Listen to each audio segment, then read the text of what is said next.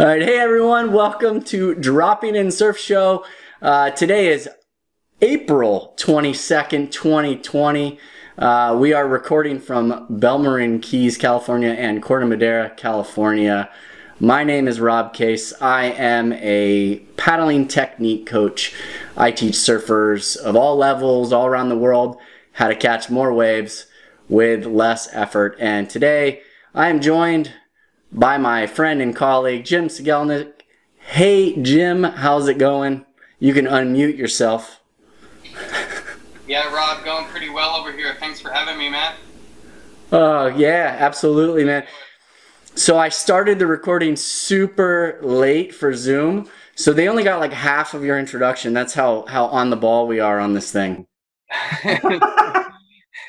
hey, we're going to work out the kinks as we go. I think oh, yeah. that's okay. Yeah, for sure. Our, our fan base will understand. yeah, hopefully. Yeah. So um, Jim's a pretty humble guy. I'll I'll introduce him. He's a are you doctor or doctorate? How, yeah, I, I, guess the official title is Doctor of Physical Therapy. Okay, there you go. Doctor of Physical Therapy, which yeah. basically means he's a super smart guy with physical therapy. And uh, I'll tell you, I every time I talk with Jim, I always learn something new and I always feel a little bit dumber at the same time. so, okay. so he's gonna, yeah, he's gonna drop some some super smarts on us uh, in the show. Um, so let's talk a well. Actually, before we get started into the show, I'm just gonna. Jim works at Kaiser Hospital. Um, he's being trained right now for triage basically means that at any minute he can be pulled into the front lines to help with the COVID issue. Um, so, a big hats off to all the healthcare workers out there right now that are dealing with this, all the grocery clerks, all the delivery men and women out there, um, and also everybody at home actually doing their part to not spread this disease. Um, so hopefully, you know, we keep our hopes up, we keep smiling, we will get through this together. So thank you, Jim, and thank you to many of our clients that are out there uh, watching this. Definitely thank you guys so much. And uh, that was a really positive way to start the show, I thought. yeah, I liked it. It, it, it um, yeah, I, I kind of like it, it, probably made it seem a bit more gratuitous than it needs to be. I, uh, um, I feel a bit like the Army Reserve. Like I signed up for this job for the college money, not to go to war. Um, so I, I, guess I'm on the third line versus the first line. But yeah, you're absolutely right. It's uh, it's kind of an unusual time, as we all know. And uh, if I get called in, um, I get called in. But um, hopefully, it doesn't come down to that. I don't think it will. Yeah, yeah, I think we're doing pretty well here in in uh, in Marin. You know, we're so to to let some of you guys know that haven't visited us, we're uh, Jim's about ten minutes from San Francisco, north of San Francisco. I'm about twenty minutes north of San Francisco, and Marin's. I think Marin's been doing pretty good with this pandemic. We've been in lockdown or not lockdown, but shelter in place for over a month now. So I think people are going crazy, but well, I think we're doing all right.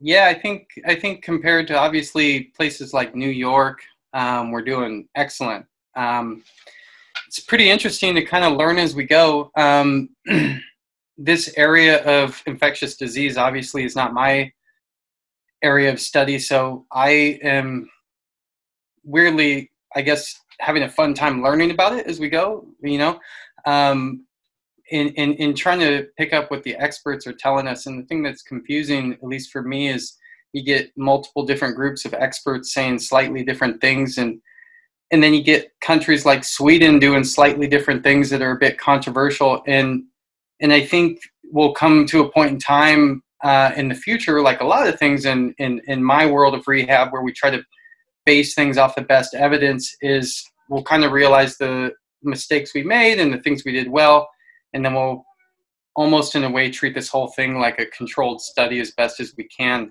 um, but it's a bit unusual, yeah. So um, every day I feel like I pick up something a little bit new. I just read a, uh, an article before I jumped on here with you. Um, uh, the article might have had a biased tint to it, but it talked about Sweden and how they're approaching uh, the the the the threshold of herd immunity at sixty percent um, in the next couple weeks, and so that's kind of an interesting thought. Uh, but I guess you know we'll see how it goes. Yeah, no, that's it's super interesting, and I think we've we've we've broken another rule of shows by talking about like politics and policies right on the mat. I was neutral when I talked about it. Yeah, I, I thought you did great. I thought you did great. Um, so I think we lost like half of our viewership. yeah, they're like, I thought we were talking about surfing, man. so let's talk about the show. Um, so we're calling it Dropping In Surf Show, and basically we're gonna drop a little bit of math, a little bit of science, and with a whole lot of surfing because we're both fanatics about it. Is that a pretty good description? You think? Yeah, I think so. Um, I don't know so much about math, but um, well, that's good. You know, it's funny. We had one of our clients. Um, he was talking. He called. We we talked earlier this week, and he was talking with Lori and catching up. And he's like, "I never knew that Rob was a math major." And he's like, "That makes all the sense in the world now." And I was like, "Is that a good thing?" yeah, yeah. Is that why he's like Rain Man? Yeah, he's off in a corner counting cards. Yeah, well, if I had to, if I kind of had to throw it back your way, Rob, you know, to pay you a compliment. Um, we've been buds for a while now, but I feel like every time we kind of get on this topic, I pick up a little two cents from you too, and I go, "Huh, I never really thought about it this way." Um, and so uh, that's the kind of stuff that challenges me and inspires me, and it makes me think about something that we all love to do, like surfing and paddling, um, maybe in a slightly novel way and so it's it, it's it's kind of a neat way to challenge ourselves when we've been doing this for a decade or two you know i'm going on two plus decades now which makes me feel incredibly old. Um, but i'm like man i've been paddling for 25 years. I've never thought about paddling like that. That's super cool. Yeah yeah it's crazy. I I got really lucky getting into this, and, and we can we can kind of go back in our histories uh, on another show. But um, yeah, I think I think. Hey, did you know that we actually have show sponsors already? We haven't even finished our first episode, and we have show sponsors. Super rad. Yeah. Did you know it? No, who's sponsoring us? Oh, it's so cool. So surfingpaddling.com and saltypt.com. Oh yeah. Oh yeah. Um, I forgot about that. Yeah. the check is in the mail. Yeah, you know, we have a little we have a little bit of room for more sponsorship, but I mean, those two are solid headliners there. I forgot to um, tape up all the logos. yeah, yeah. Hold on. Um, we're super good at this. Uh, but yeah, this show is sponsored or brought to you by. That's how we're supposed to introduce it, right? The show is brought to you by surfingpaddling.com and assault, uh, saltypt.com. So Um, so I figured we get right into the to the bulk of it. Um, we both kind of plan on presenting something. We don't really know what we're going to present on, so um, the person listening should have questions. If we do this right, we uh, we should have questions uh, as we go through this, and and that way the audience gets to learn a little something. And if we really do this the right way, I think the audience goes away with something super valuable that they could use or at least think about and maybe even have more questions on um, if we do this the right way. Yeah, just to clarify a bit, I don't know what you're going to present on, and I halfway know what I'm going to present on. That's perfect. That's perfect. So, um, I, I, switched my topic like five times. I'll go ahead and start with the first drop in. Um, I the, the premise was to look through a bunch of, of different research reports and and come up with some different questions that we could ask and hopefully answer. So I was looking through a couple different uh, studies. One was from 2010 uh, from Journal of Sports Science, and I definitely got my notes here. So don't think that I'm doing this off the cuff. Um, this one was done by Griffith University in Queensland, Australia a similar study done in 2014 by actually a, um, a correspondence of ours uh, uh, who was a PhD at the time in sports science, specifically surf. sports science, which I thought was cool, at the University of Porto in um, Portugal. So um, he did uh, uh, surf power paddling, velocity and acceleration analysis, which I thought was a really cool name too. And then um, a similar study done in 2011, well, maybe not similar, but it's a, a physiological profile of athletes and determinants of performance. Now, all three of these studies, somewhere in their study, they provided certain data or they did some tests um, on paddling speed. And I don't know, I don't know if you and I have actually discussed this, but let's just assume we haven't.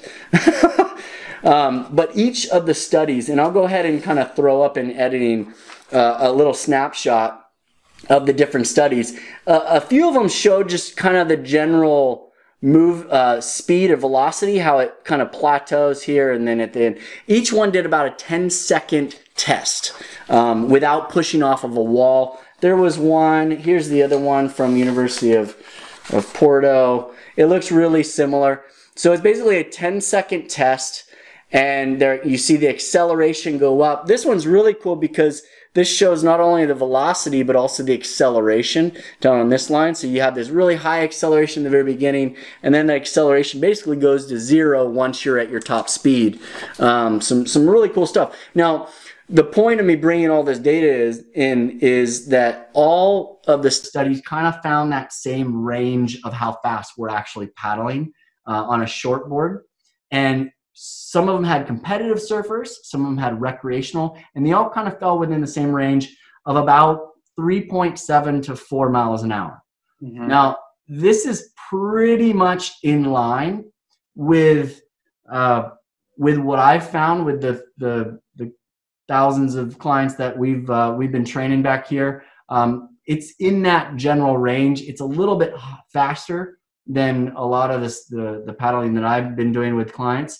Um, it's consistent. I would say for the rest of us, for kind of the average group, we're looking at two and a half to three and a half miles an hour, where we're paddling around most of the time in that kind of range. And then when we're catching a wave, that's when we're hitting that four mile an hour burst, for example. So, does that make sense? Mm-hmm. Mm-hmm. Yeah, cool. So, for longboards, no studies have been done on this. Uh, but what we can do is we can use benchmarks that I've seen and also benchmarks from some of the paddleboard races because we know that a longboard is going to be not as slow as a shortboard, but not as fast as a prone paddleboard. Mm-hmm. So it's going to wedge kind of somewhere in between. Now, in my in mine, um, it's more what I've seen is in that three to four and a half mile an hour range, which I found surprising because I thought, you know, when you get on a longboard, you feel like you're flying through the water, but you're really only going maybe a mile an hour faster. But on water, it feels like you're in a Ferrari in terms of mm-hmm. speed. The paddle, the prone paddleboard races, I, I pulled some data from the Catalina Classic, which is an all flat water event. It's 32 miles from Catalina Island to mainland California. Uh, I think they end up in Salt Creek area. I'm not sure. I'm not sure about that. But first place overall in 2016 for the unlimited class, which is like the big 17 and 19 foot paddle boards, they averaged six miles an hour. Mm. Over 32 miles. So they were probably peaking a little bit higher than that at times. Yeah. Um, the stock boards, which are 12 feet long, averaged uh, 5.7 miles an hour, and the women's was five mile an hour. So that kind of gives us an idea that longboards are going to be a little bit under that, mm-hmm. probably significantly under that, because longboards are not designed to go as fast as these prone boards. These prone boards are designed to go fast but not turn very well, whereas mm-hmm. longboards are somewhat designed to turn and do mm-hmm. other things. So, so the question that I have, and, I, and I'll go ahead and ask you, Jim, because uh, you have your your background in surfing of over 20 years. How fast do we need to go to catch a wave? Fast enough? yeah, yeah, yeah. Yeah, I I don't know. Um, what have, what have you been told? Like you know, growing up, like or learning. You know, I I came from a bit of a baseball background where a fast pitch, like in high school, would have been 80 miles an hour and so to hear standing on a surfboard, you might be going 10 miles an hour, and in your head, it feels like you're going 100 miles an hour. It's it's completely um, kind of mind numbing to think about that. Um, but yeah, I don't, I don't know. I think um, I would I would kind of defer to you on that. Like I think so much of it is about positioning and reading the ocean and maybe not necessarily paddling faster and, and, and, of course that would just help us generally but i would argue that maybe the slower paddler has better wave or ocean sense and just knew where to be and he or she had to do less effort to catch the wave. So i don't know. I'm sorry my son is yelling daddy in the background. Um, yeah i don't know. Um, going like some of those paddleboard kind of um, observations. I mean, that's kind of an interesting topic. Like when when you start going, okay, the longboard has to be somewhere between a shortboard and a paddleboard, but those paddleboards to me are so variable. Like like in, in terms of like, okay, it's open ocean, right? So like, were you were you riding with the tide, or were you riding against the tide? Was there swell? Like, because those guys and girls are are are paddling pretty much downwinders. You know, they're they're going with open ocean current. Um, but I think physically it makes sense. The longer the hull, the the faster you're going to paddle. But I don't I don't know. What are your thoughts on on how fast you need to paddle to? So I'm going to actually reference a great teacher of mine early on in surfing, a guy named Chandler from the North Shore. You you may you may have heard of him.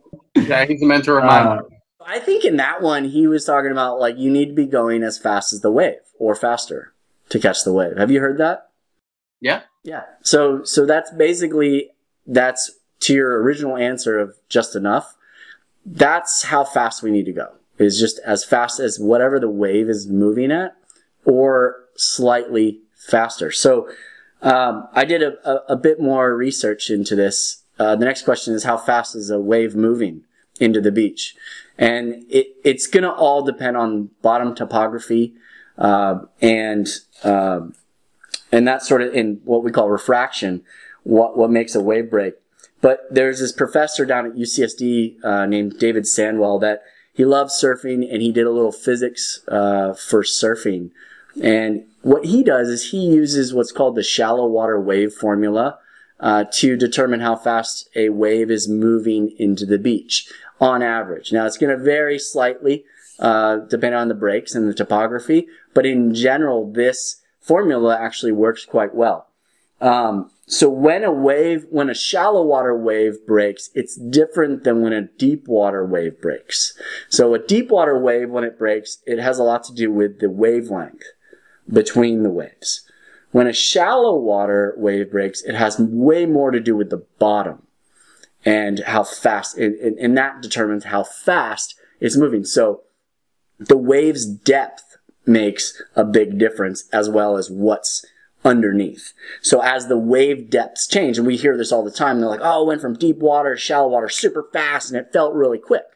Well, that's a part of the reason why that is. So if you get something that's really drawn out and long, that wave feels like it's coming in really slowly and it's breaking really slowly. But the speed, the actual speed of the wave itself, that's what we're talking about. The, they call it the celerity of the wave. And it's equal to the square root of the, of gravity times the depth of the water that it's in. So I'm just going to drop, I'm going to drop some data on you. All right.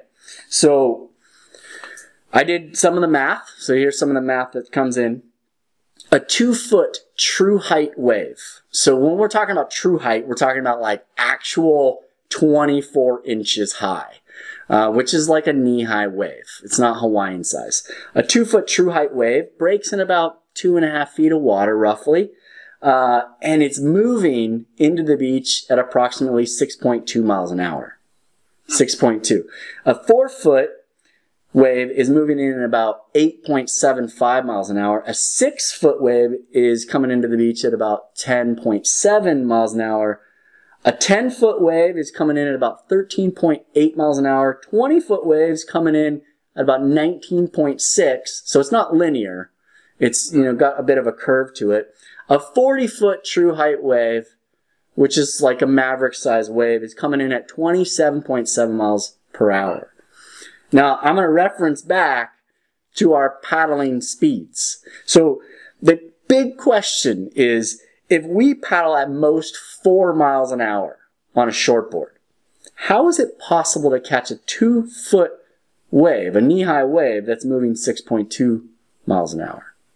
Right? If we need to catch up to that wave, how do we even get there if our max speed is 4 mm-hmm. Right? And that, that's kind of the, the question that blows my mind. And this is, this has a lot to do with what I cover in level two, which is talking about catching a wave. But it kind of makes you think that there's got to be other things that are picking us up to that 6.2 miles an hour. There's got to be other forces, right? Like I don't have a I don't have a board that has a motor in it, so it's not that. I'm not getting pulled in with a, with a kite, so it's not that. I'm not getting pushed in, uh, and my paddling only takes me to four. So there's there's actually two other forces that allow us into the wave. And kind of going back to your point that maybe a slower paddler might be in a better place, that they're taking advantage of the two other forces that actually get us up to 6.2 miles an hour. So I'll tell you what they are, and then I'll kind of reference back to paddling. So one is gravity, which basically a wave is just like a skate ramp. We're just dropping into a curve or an inclined plane. Uh, and we're going to bring in some trigonometry in a, here in a second. Um, and then the other thing is that uh, waves are orbital, and as they come into the as they come in and they touch the as they touch the bottom, their uh, their top keeps moving in this direction, and their bottom kind of stops and lifts, and that's what creates kind of the curl, right? So that top motion, what I call momentum force, uh, you want to call it whatever you want, but that's still moving into the beach. So you have this vector that's moving you into the beach, and then you have gravity here, and it's the combination of these two vectors that picks us up to 6.2 miles an hour or 27, almost 28 miles an hour just dropping into a 40 foot wave. So those are kind of the two forces, which when I present this in level two, this is when I say, okay, well, paddling doesn't matter then you can catch a wave without paddling at all. Have fun. End of class. Right? All the stuff you've learned in level one is worthless, right? but not necessarily because what paddling really does is it gets us into those forces sooner. And there's that advantage that we might have is being able to tap into gravity and tap into that momentum force even just a split second sooner gives us that extra advantage to either take more time popping up or set up the wave. It could be the difference between an extra turn on a wave in a competition. There's so many benefits that come out of just a split second advantage that you get at the very beginning of the wave. Um, so what's really interesting about this is that I'm going to pull out that uh, that trigonometry right now to to measure the uh, the inclined plane and the acceleration that we get from it. So I'll go ahead and throw this up in a in a better in a better view in editing. But basically, this is all a wave is. It's this inclined plane. And we have drag forces, not friction, like in this example. There's friction forces slowing this box down, coming down this ramp. But we have drag. And drag, as we talk about a lot in level one, is just a major nuisance for us moving through water. But, but here, what we're talking about is, is the, so, so my next question really became when I was kind of thinking about this was, well, how high, how high does the ramp need to be for us to get up to 6.2 miles an hour or 10 miles an hour or 20 miles an hour? How steep does this thing need to be, right? For us to get into that gravity plus the momentum. So I did some calculations and I found, I found some, some, some, some resistance benchmarks of a semi-submerged object for a coefficient of drag. So this is where I went really, I went down the rabbit hole on this one for a shortboard versus a longboard. All right. And, and what you notice, and I'll throw this one up on the screen as well. A shortboard's coefficient of drag is 0.09, and that's just a general constant. And a longboard is 0.05. So almost half less. Right? Which makes total sense because we're up out of the water. When you're on a longboard, you completely remove your body out of the water and therefore that that drag resistance is gone. You just have the board at that point. So when we here's some more. So when we are at um, 10 degree ramp, just a 10 degree ramp, in one second on a shortboard, we'll get to 1.87 uh, miles an hour in one second. That's its acceleration at that point. So that's just in one second. Now the wave is moving. So there's we're going to freeze frame all of this into that one second period. And, and at 10 degrees, you only get to just under two miles an hour. So that's not going to be a high enough ramp for a shortboard right? So now a wave is constantly changing. It's doing this as it goes in the speed at which this does that. You're going to tap into multiple uh, degrees on this ramp.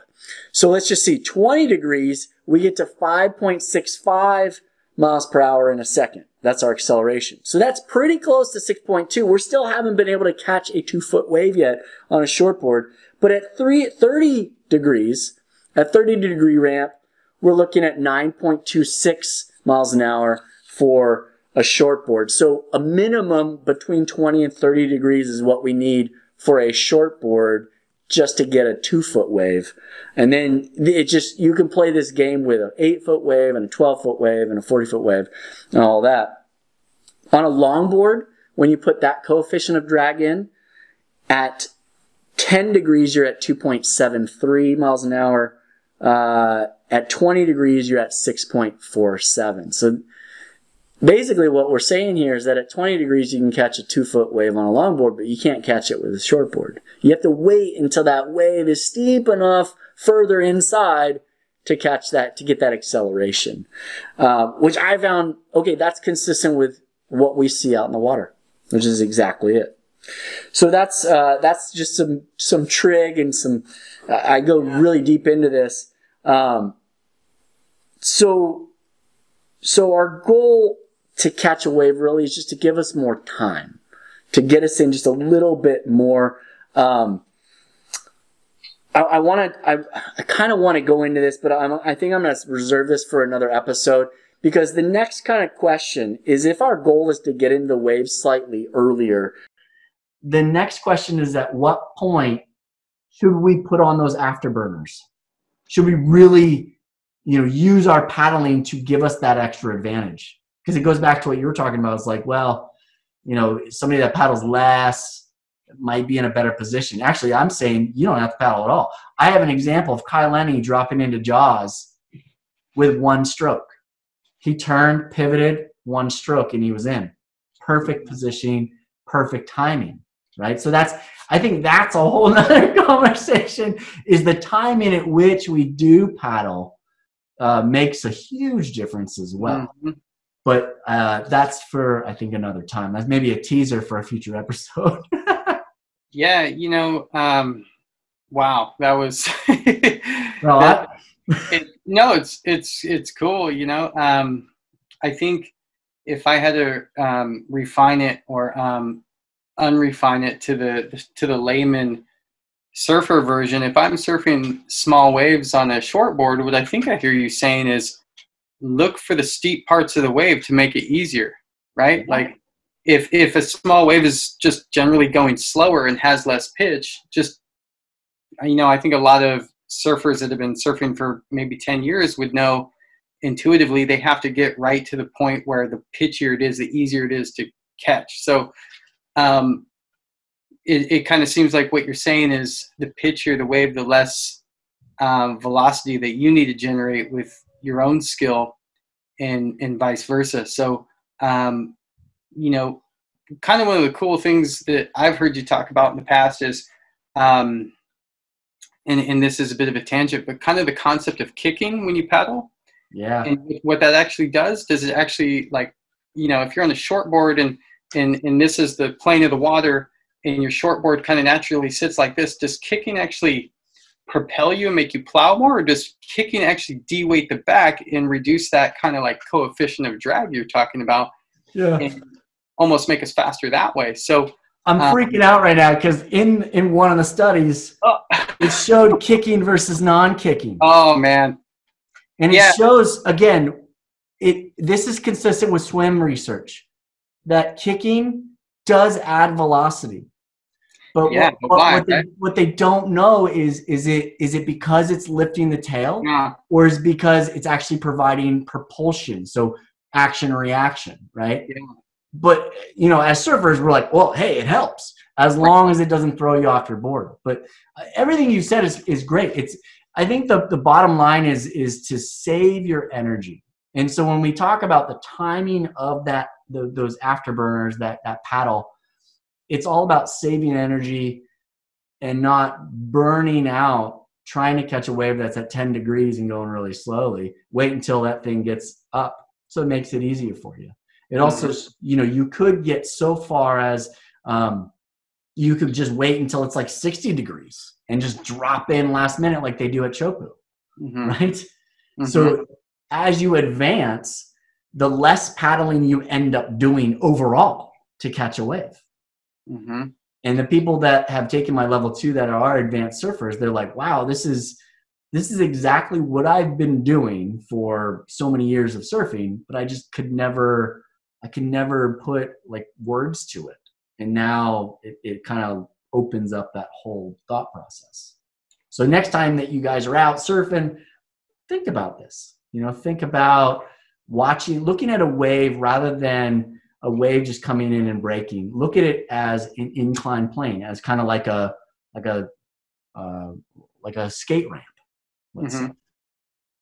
Yeah, I think um, kind of the the cheater version of that would be to go to a maybe popular surf spot and just watch it and and see what the good guys and, and gals are doing, and you'll you'll notice them uh, because they'll be the ones catching a majority of the waves, and then kind of see what the people on the shoulder are doing. So in an ideal setup, you, you look at like like a point break, and and if the point break like that kind of um, steepness of the curve is kind of here and then it's flat over here. The people over here are very rarely catching waves. You need to be over here to kind of harness that um, that kind of velocity that you're talking about. And and we all know there's that kind of like social cultural kind of hierarchy where getting to there is maybe the hardest part, and that's the whole gist. Um, but it's not an accident that the guys catching the most waves are in the position. You know, um, you know when i when i first started surfing and i graduated to our local um, pseudo point break that shall remain nameless uh, in marin Way county too good to reveal. yeah it, it, it's uh, you know i had to kind of work up the courage to get closer to um, the makeshift kind of rock uh, takeoff spot. And so i spent a lot of time on the shoulder catching zero waves. And and it wasn't because i was maybe it wasn't maybe because i was a bad paddler but because i lacked the the courage to kind of you know be aggressive and kind of work my way over. But once once you kind of get there man it's so much easier. Um, but yeah i think um, if you kind of if you kind of uh, watch a lineup like that um, and just see what those guys are doing and how they're positioning themselves it, it won't be an accident why they're taking off in that kind of steep section of the wave when other people are struggling to catch waves in the flats Yeah, for sure. Uh, that's again the positioning of it all. And in level two, we talk about sprint paddling with positioning with timing, and it's not one size fits all. It's a combination of them. And uh, yeah, I think that was a pretty good discussion. And last last point here. So the the have you heard of the Molokai to Oahu paddleboard race? yes Yeah, so that's another 32 miler. The Mhm. Catalina Classic is a qualifier for that. And I just was pulling up the absolute stock records and unlimited class records. Uh, the unlimited record was 7.4 miles an hour, Mm. and the stock was 6.8 miles an hour, which is 21% faster on average than the Catalina Classic. Hmm. There you go. The reason they're faster is because they are riding bumps. They're Mhm. using gravity, they're using the moment, momentum of the swells to ride waves across the channel. It's, it's you know the, the, the distances aren't exact, but you can see right there a great example of it's not just paddling that they're doing in the Molokai to Oahu. You could have a, a, beast of a paddler just crush the Catalina Classic, but if they don't know how to read waves or ride waves, they're not going to do that well at Molokai. Mm-hmm. So that's all I got for you guys right now. We got more later. So Jim, you want to drop some knowledge on us? Yeah, sure. Um, Hold on, actually, we gotta we gotta do a word from our sponsor. hey, Jim. Yeah, Rob. Hey, did you know that I hurt my foot in December? I did. I did hear about this. Yeah, you told me. Yeah, I wasn't walking for like three and a half months. But you know what? I called up saltypt.com and this guy Jim answered and he gave me these super awesome exercises to do and now I'm jumping on a trampoline. It's awesome. yeah. Um, I'm glad you're feeling better, man. Yeah, no, it feels good. It feels really, really, really good. But yeah, guys, if you guys are hurt, uh, Jim is just a phone call away or an email away, saltypt.com. Yeah, thanks, Rob. Um, I, I really appreciate that. Um, it's been really cool to see who contacts me uh, through that. I really enjoy answering questions, especially from surfers and even non-surfers. But the surfers are fun because they're usually um, they usually have unique questions and problems that um, I can help coach them. And it's been uh, really neat to connect with people in Australia and um, even the East Coast. I've done some uh, kind of FaceTime, Skype uh, types of assessments and coaching. So, um, yeah, um, a Salty PT at Instagram and uh, www.saltypt.com. Um, but um, yeah, maybe um, a little bit about my background. Uh, so, um, I linked up with you, Rob, a few years back because I realized we had uh, mutual kind of interests in clients. And I was like, oh man, we got to like, we got to connect, man. We got to do something. Um, I come from a very uh, maybe sports med background. I, I knew I wanted to be a sports uh, uh med uh, physical therapist when I was 17, 18 years old. And, um, and I'm doing it. And uh, I've been practicing since 2008. Um, I graduated in, from Chapman down in Orange County. Um, with my uh, doctor of physical therapy and have just kind of hit the ground running, um, doing all orthopedic kind of sports med type stuff. Um, I've done extensive training in the world of hands-on skill and technique um, from various different philosophies. The primary one being a Maitland-based philosophy, which is um, a really hands-on type of way of treating and assessing people. And uh, uh, um, yeah, so I've really kind of gone down that road, but I've combined it with concepts of training and just basic physiology and um, anatomical concepts and working with surfers and combining my uh, knowledge and passion uh, with that kind of skill set. So it's been super cool to team up with you and treat these clients. Um, but I think uh, I think um, I was thinking about what we should talk about, and one thing that kind of piqued my interest was the way you and I go about maybe training paddlers, and and uh, we we tend to talk a lot about the shoulder, right? Because when you paddle on a surfboard, your shoulder is obviously moving, and you're and you're contracting shoulder muscles. So there's got to be something to that. And a common complaint if you're if you're doing too much or maybe not doing it right, um, surfers that paddle a lot will get some sort of shoulder pain, and it usually gets written off as like an impingement or bursitis or or or or something uh, of that nature. And like if, if we had to kind of take a step back and go, you know, there's different types of training philosophies. There's uh, you know this term functional training, which you know just to kind of keep it brief, functional training in, in the lower body would be considered maybe um, closed kinetic chain. And so closed kinetic chain training would, would simply mean that the feet are fixed on the floor. So do things like squats and uh, your squat varietals and step ups, but keep the foot fixed on the floor.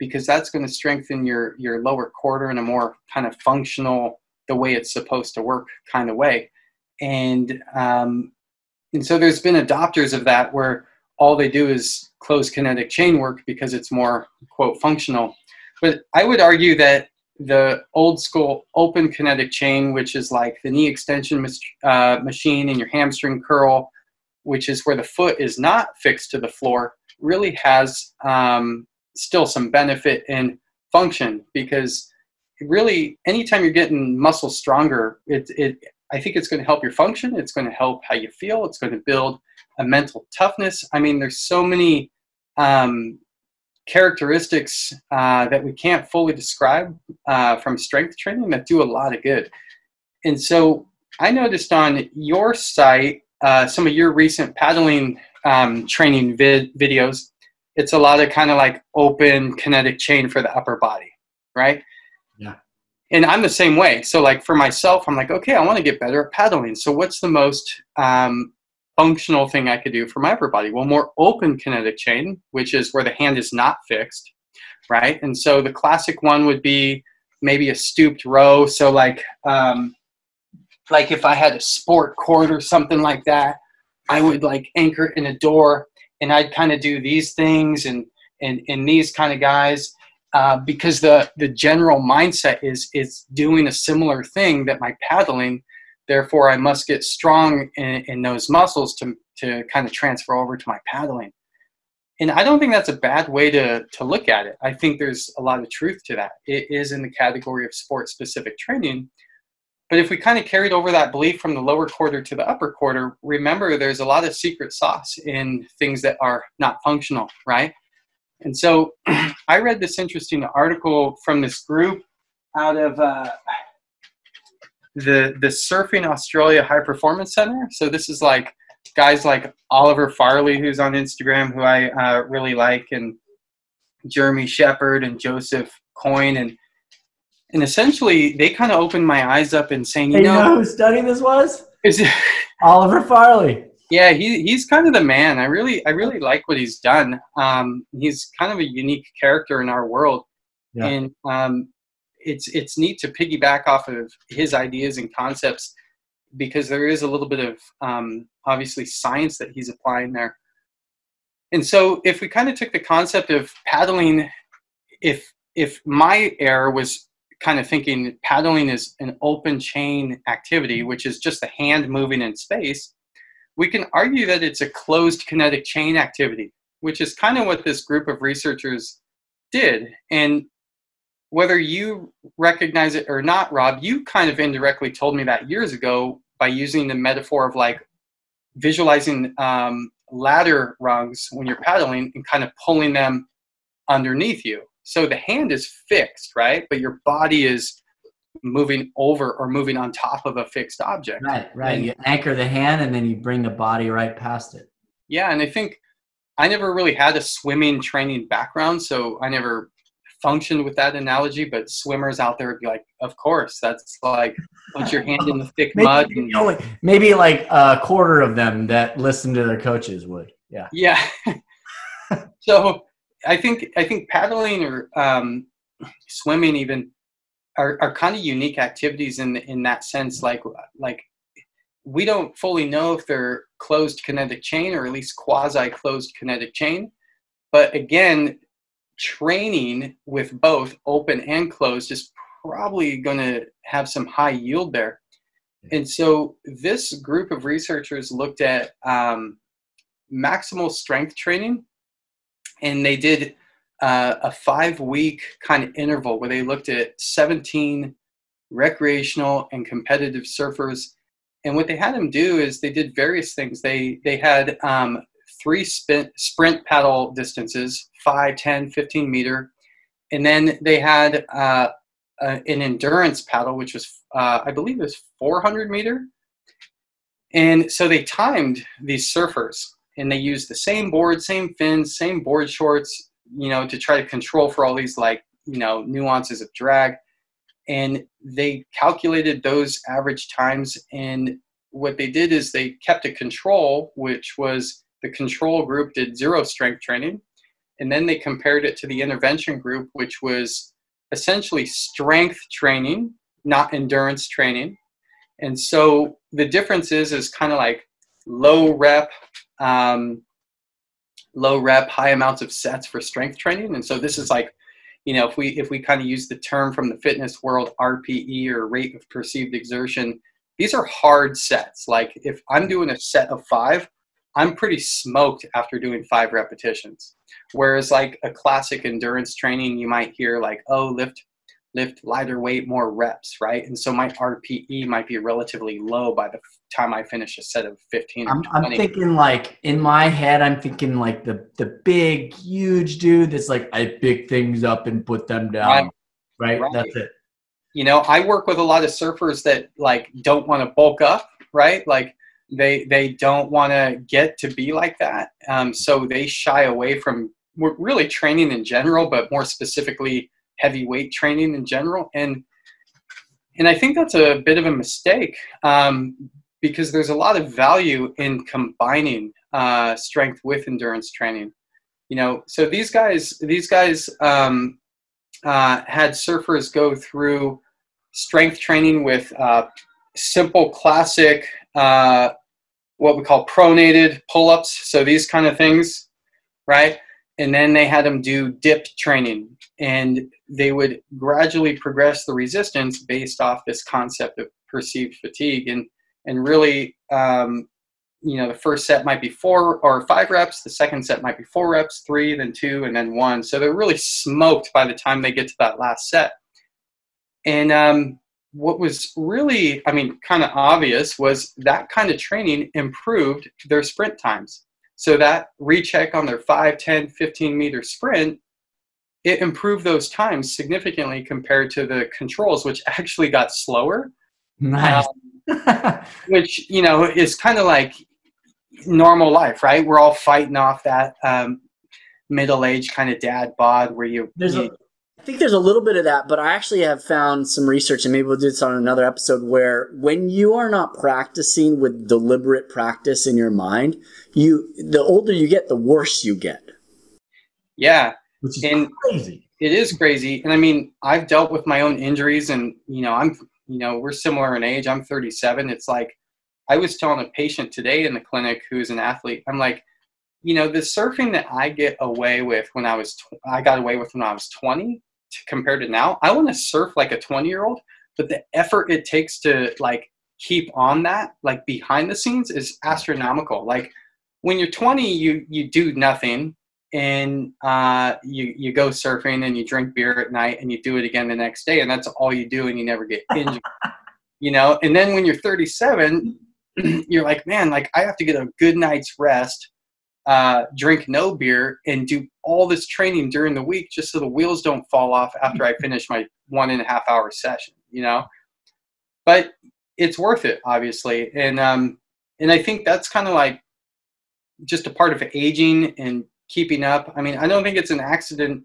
why people fall off of shortboarding uh, when they're recreational surfers or transition to, you know, maybe more mid lengths or, or, or long boards as they get injured or stand up paddle boards. And, and, you know, those things are awesome tools because if, if I had a tough time popping up, I would go there too, you know, but you know what, I'm going to, guys like Kelly Slater, I, I admire because he's in his late 40s now and he's still surfing great. And so it's obviously possible, but um, that didn't happen by accident. He obviously puts in a lot of training. Um, well, you and I have a plan, right? So when yeah. we age, we're already starting to longboard now so that when we're at that stage where we just can't shortboard anymore, we'll be decent longboarders and that's when we'll start supping.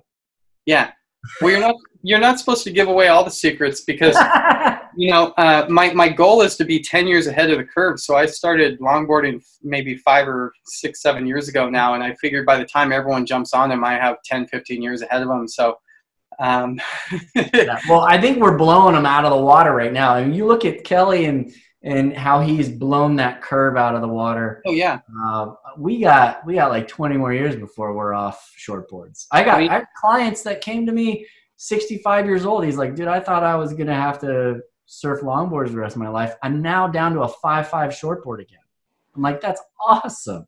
Yeah, I mean, some of it's some of it's fitness, some of it's psychology, some of it's board choice, and some of it's paddling position and timing. Like, look at like so. I'm a similar kind of frame as Kelly. Not to kind of throw that out there, but um, I'm about. That's what you just did. yeah, I'm gonna I'm gonna throw up some footage of Jim later, and we'll put it side by side with Kelly. Yeah, let's not do that. But uh, uh, yeah, but like similar height. I'm I'm five eight. I weigh about 160 pounds, and I don't know if you saw footage of Kelly Slater on a five three. Um, I think it was uh, one of Tomo Daniel Thomson's cool surfboards, surfing like 20 foot face Haleiwa and just like totally attacking it. And I'm like, how does he do that? You know, I surf a five six, and I and I'm struggling at like, you know, and so it kind of goes goes away from that. Like the older we get, you know, we just get on bigger and longer boards. I mean, I think you can obviously defy that kind of like traditional progression, but um, yeah, that was a bit of a tangent, but uh, um, you know, so so back back to like this concept of uh, putting in maintenance and strengthening. I think um, so. If we go back to that group, the group that did pull up and dip training, um, heavy load, uh, which in in these cases was more than their body weight. So these guys like had um, a belt with a with with weights kind of anchored to them to really fatigue out five or four reps um, they uh, not only uh, gained muscle mass, but they lost fat mass. Um, and these were done with like skin fold types of testing, but they gained strength. They improved their uh, 5, 10, 15 meter sprint times. And the coolest thing was is they improved their endurance paddle time, which kind of defies the traditional 20 years ago kind of model of you train endurance to get better at endurance. These guys trained heavy load and got better at something that's supposed to be a different type of muscle fiber contraction quality, which is like more endurance based. Um, well, there's a there's a guy out there. I think he's a CrossFit guy that kind of abides by that too. Is that really high weight, high uh, will improve your endurance? I think he's like a ultra runner or something. Have you seen this guy? Um, not specifically. I don't know, but you know the whole. I think I think I'm a big fan of CrossFit. I wasn't when it first came out, just because I'm a salty PT and. um, uh, but yeah, no, I've really bought into um, those kind of uh, concepts and being open to um, all sorts of training ideas. And it's kind of like a lot of things in, in life, I guess, is the answer is very rarely on the ends and more in the middle. Um, so if you're only or never, you're probably missing some secret ingredient if you if you if you kind of think like that. So like, you know, in terms of what we do for paddling to get faster and more efficient at paddling, maybe we should be doing some of the open kinetic chain, but maybe we should also combine that with some of these closed kinetic chain benefits that um, uh, Dr. Farley and uh, Jeremy Sheppard put out in this great study um, in 2016 because uh, I, I, don't think we necessarily know why it works like that. But uh, I mean, it's like a lot of things in science. You can take your best guess. Is it because I lost fat strength training and therefore I'm uh, uh more efficient that way? I'm less heavy, or is it because more streamlined? My, yeah, am I more streamlined? Um, or is it because my muscles are now more efficient, which reduces kind of the cardiorespiratory demand on the system, which is just another way of saying it, it improves our stroke economy. So, um, yeah, I think um, I think that's kind of a neat concept, training and, uh, and, and kind of having some science behind what you're doing, and and, and knowing it's going to greatly impact um, your speed in the water. Yeah, and I think it goes to to something that you and I really prescribe to, which is balance. You know, if you do yeah. too much of one thing, it you know you're going to get limited in that one thing. It's just just keep moving, keep mixing it up. Uh, there's no one size fits all program um, that will help you all the time. Yeah, I agree. You know, I ate ice cream for breakfast today, and and there's there's a point. Really? Yeah. Um, but and, and, and my point is is it was coffee ice cream and my son woke me up um, super early, and I tried to go back to sleep, and I was tired, and I and I woke up, and I was running late to work, and so I needed I needed kind of this cornerstone like breakfast, coffee, all in one. And I opened the freezer and I had coffee, ice cream. I said, great. I took two bites and I was off and I felt great. Um, but to that point of balance, I don't do that every day. Like I, I, I get away with it um, because so much of my weekly regimen is trying to eat healthy, trying to exercise. And so when, you, when you're putting in like general healthy living concepts into your weekly regimen, I believe the one-offs, which is kind of like you hear people say moderation is key with everything. I mean, I think I think you could say the same thing about training and surfing and and, and the efforts you kind of put there and having variety is is key. And um, what's kind of neat in some of these training concepts is when you do add variety and mix it up um, sometimes that works better than we originally thought. So um, i'm open to that yeah yeah that's why we ride so many weird boards at our local break totally that that shall not be named right at this point. Spot X. Yeah, Spot X. Hey, uh, awesome! I love that. I love that uh, that little research that you brought in. Um, we got to do another word from our sponsor. Oh yeah. Here's a word from our sponsor. Are you having trouble paddling? Do you want to paddle faster with less energy and prevent injury? then go to surfingpaddling.com to learn more. that was good, man. I had to try that one. That was good. Yeah, like um, so last last segment for you. I don't know if I if I prepped you on this, but um, we're calling it wetsuits on backwards. It's just you have an embarrassing moment from surfing in your past that you can share because we've all been there. We've all kind of been embarrassed and made mistakes. Um, do you have one off the top of your head? Uh, I got a lot of them. give, give, us one fun one. Yeah. Um, so, uh, and it's a, it, personal, right? Like, yeah. Yeah. Okay. Um, so I was probably 23, 24 years old, and I was just taking a liking to surfing quads, and I was had just moved to Orange County uh, to go to PT school, physical therapy school, and really up to that point, all I knew was thrusters. And so this was probably my first or second session um, on a quad, and it was it was like a five ten uh, uh, stretch four fin, that Nathan Fletcher kind of bat tail quad. So really loose in the back and kind of squirrely. And um, uh, I took it out in Newport uh, in Orange County, and it was a really kind of like pitchy day. True height, maybe six plus eight foot on the face. It was kind of one of those crazy local or uh, summer south swells. And it was a really kind of scrappy day, shifty, and lots of people down there. I wasn't used to that. You really kind of had to put yourself in the zone with a bunch of people and uh, kind of bump elbows. And that whole concept was relatively new to me in terms of like how that works in SoCal and I remember I, I did everything right. I got in position and uh, caught a wave that was breaking pretty far outside compared to where the rest of the pack was. And so, pretty much what that enabled me to do was take off and put myself in position with really an audience of like 50 people watch, watching me.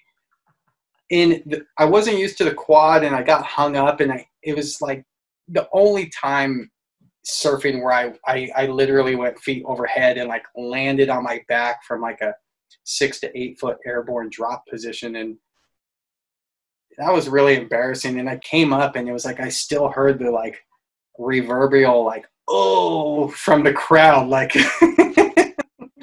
worst that, that was a pretty bad one yeah that one's that one is pretty bad we've all felt that though like i don't know about you but i i always i feel like if people are watching me, I can't perform. I can never be a professional surfer. I can't perform with people watching me.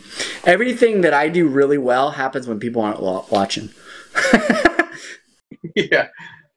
And it always happens when people aren't watching. So I got one. Um, I, I worked at the Mission Bay Aquatic Center down in San Diego, and it was funny. We were out. Uh, I was with a friend. Um, we were out surfing, and this other friend of ours was kind of like the director at the time. Well, not the director. He was like the the guy that hired people at the aquatic center. And he's like, turns to me and he's like, you know, we we'd been surfing together as a group for a while.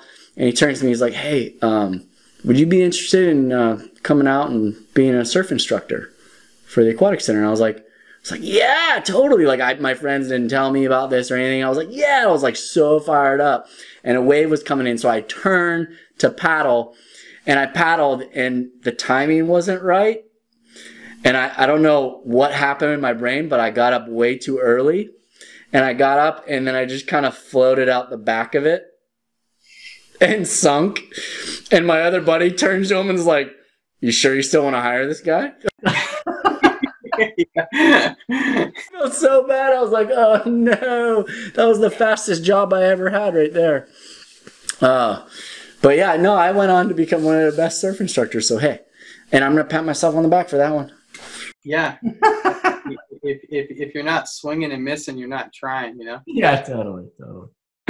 Well, uh, thanks, Jim, for coming out. Uh, thank you, viewers, for watching. Uh, we're going to go ahead and post this to YouTube, so please subscribe, like it if you liked it. We're also going to make just an audio version so that you can download it and listen to, to us banter on. Yeah, definitely subscribe and share. And, you know, we've got. We've got two major sponsors now, so we're going to be doing a few episodes at least. Uh, but yeah, thank you guys so much for uh, for watching and listening. We'll see you next time. Thanks, guys.